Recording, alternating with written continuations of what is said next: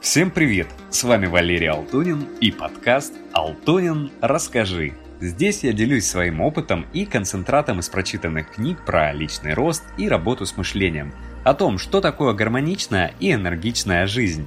Подписывайтесь на подкаст на любых удобных вам площадках, чтобы не пропустить новые выпуски.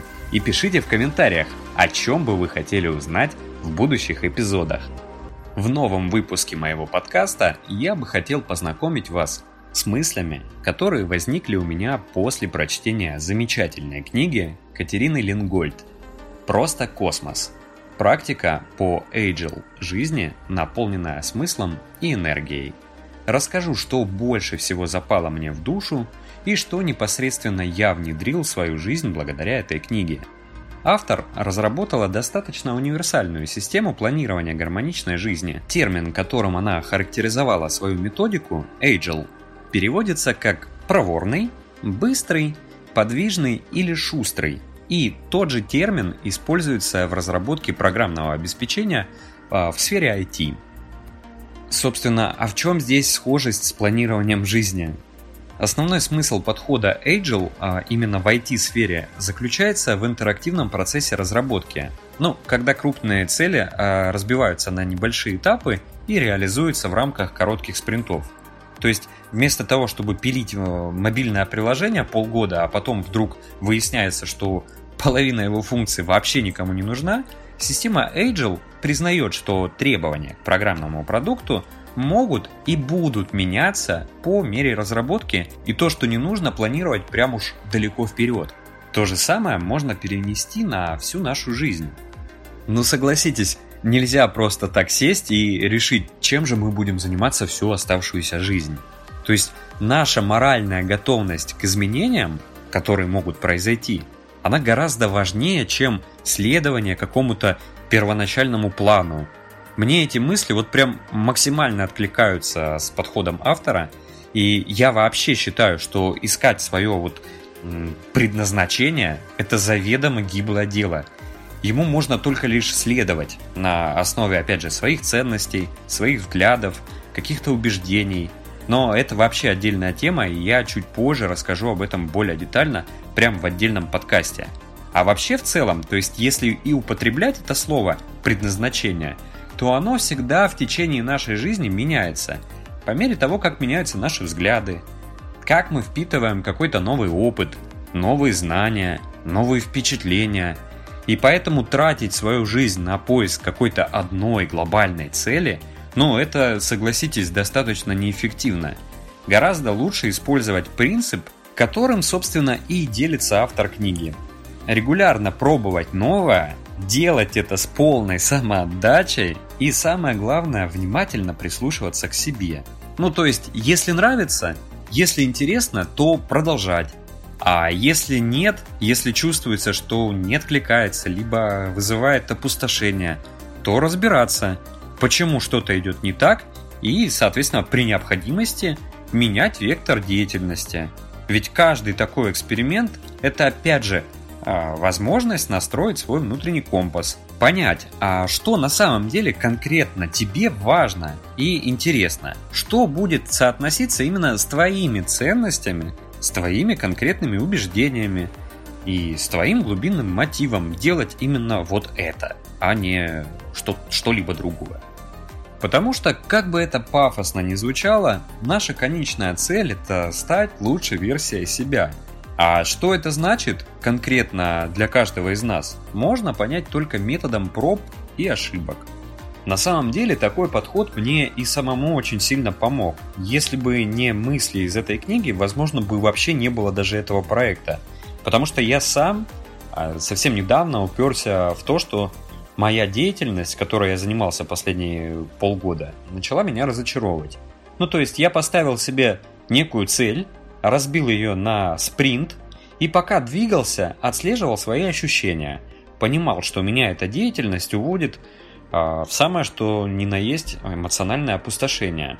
Что эта деятельность просто несопоставима с моими внутренними ценностями. И благо мне хватило знаний, поддержки моих близких и мыслей, опять же, на основе прочитанного, чтобы понять, мол, да, эксперимент закончился, Да, я попробовал, я вижу, что меня это опустошает, я это чувствую, и значит нужно корректировать вектор своего направления, а не зацикливаться на том, чтобы упрямо биться в закрытую дверь. И насчет э, этого в книге у автора есть очень интересное высказывание. Упертость – это не то же самое, что упрямство. Упрямство, в понимании автора, это продолжать бездумно биться головой о стену, чтобы попасть в соседнюю комнату, когда здравый смысл подсказывает, что стена тверже головы. А упертость – это когда, набив шишку, вы не сдаетесь и решаете поискать дверь, окно или, на крайний случай, динамит. Главное – это не прекращать поиск, оставаться голодным до новых открытий, научиться восстанавливать свою энергию и улыбаться неудачам. Вот это и есть жизнь в стиле Agile – Жизнь, где каждый шаг – очередная точка роста, новый опыт, новая возможность. Динамичная яркая, наполненная экспериментами в жизни, в карьере, в общении и в том самом личном развитии. Жизнь, когда мы внимательно и регулярно прислушиваемся к себе, вместо того, чтобы следовать какому-то выдуманному плану и искать социально одобряемый успех или там инстаграмное счастье – в предыдущем подкасте я говорил о том, что вижу, как сейчас искажают тему планирования, тему личного роста и эффективности, делая ее какой-то шаблонной, громоздкой и абсолютно негибкой. Но при всем при этом без какого-либо плана действительно тяжело. Это будто бы двигаться вперед без компаса. Ведь это, согласитесь, не лучшая идея. Велика вероятность, что вы будете блуждать по кругу. Автор предпочитает оценивать жизнь как серию экспериментов, и вместо разработки какого-то глобального плана на 20 лет вперед, ставить небольшие цели и 9-недельные спринты. Я, кстати, этот подход внедрил в свою жизнь и использую его уже сам второй год. Достаточно гибко и практично. Расскажу об этом чуть подробнее. К таким спринтам не страшно подступиться. Каждую цель можно разбить на этапы, чтобы отслеживать прогресс. А в конце каждого 9-недельного эксперимента Проанализировав полученный опыт, можно для себя решить, а стоит ли двигаться дальше в этом направлении, или же может вообще стоит сменить вектор развития. Такой цикл обратной связи – гарантия того, что вы не потратите свои лучшие годы на погоню за мечтой, которая на самом деле, возможно, вам совершенно не подходит. Ведь согласитесь, каждый день мы наблюдаем сцены красивой жизни в тех же самых соцсетях, отфотошопленные образы богатых, успешных, идеальных людей с прекрасной жизнью. И за этой картинкой может стоять миллион проблем, но их не увидеть вообще невооруженным глазом. Так что нет ничего удивительного, что мы начинаем сами искать какой-то способ соответствовать образцу из эфемерного глянца – нам просто хочется доказать себе и окружающим, что, дескать, мы тоже чего-то стоим и вообще не твари дрожащие, а право имеем. Ну и, собственно, живой пример, как мне такие эксперименты и методика планирования по спринтам помогла быстрее найти себя и двигаться вперед ну, в гармонии с собой.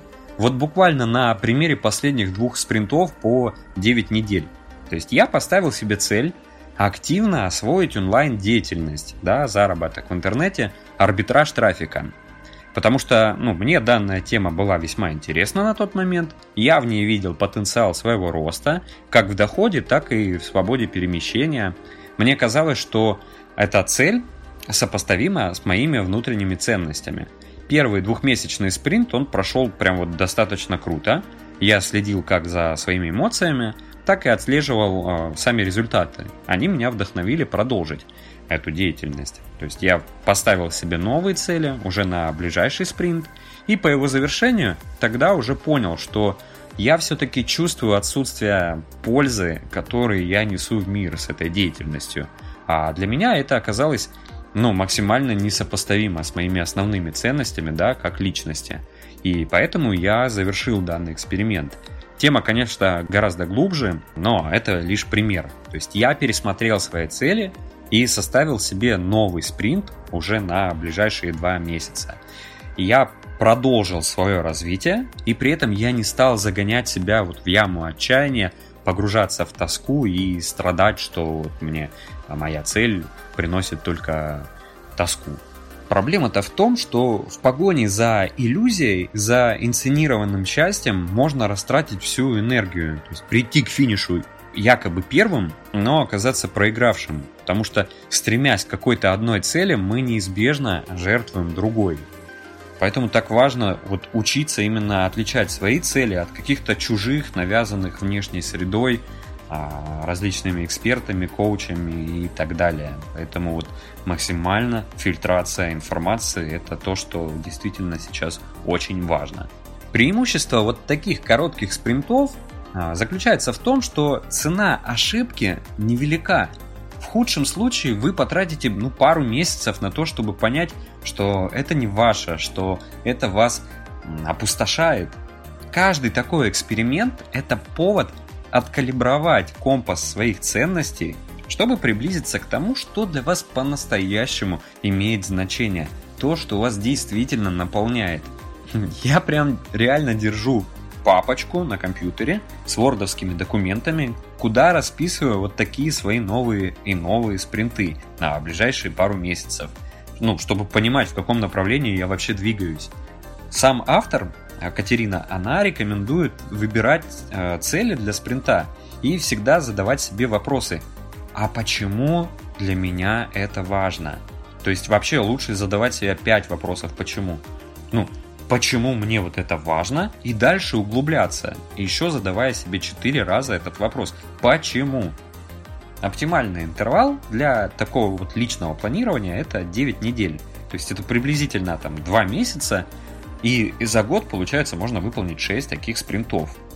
Обычно этого достаточно, чтобы провести весьма крутые эксперименты, при этом а, временной диапазон, он хорошо чувствуется. То есть, опять же, прокрастинировать некогда, потому что вот уже чувствуется тот самый дедлайн, который буквально за углом. Но с этим всем можно, опять же, работать, как-то докручивать под себя. А, в целом, такая система мне вот оказалась весьма близкой не нагроможденной, очень гибкой. В любом случае ее всегда можно скорректировать более детально под свои ценности, что немаловажно. Друзья, ну а сегодняшний выпуск подходит к завершению. Спасибо вам за внимание. А мне бы хотелось узнать у вас, понравилась ли вам такая техника планирования, в котором цели разбиваются на 9-недельные спринты, и вообще, насколько интересна для вас тема целеполагания в целом. Расскажите в комментариях, мне будет очень интересно. Ну, также не забывайте подписываться на мой подкаст и оставлять комментарии.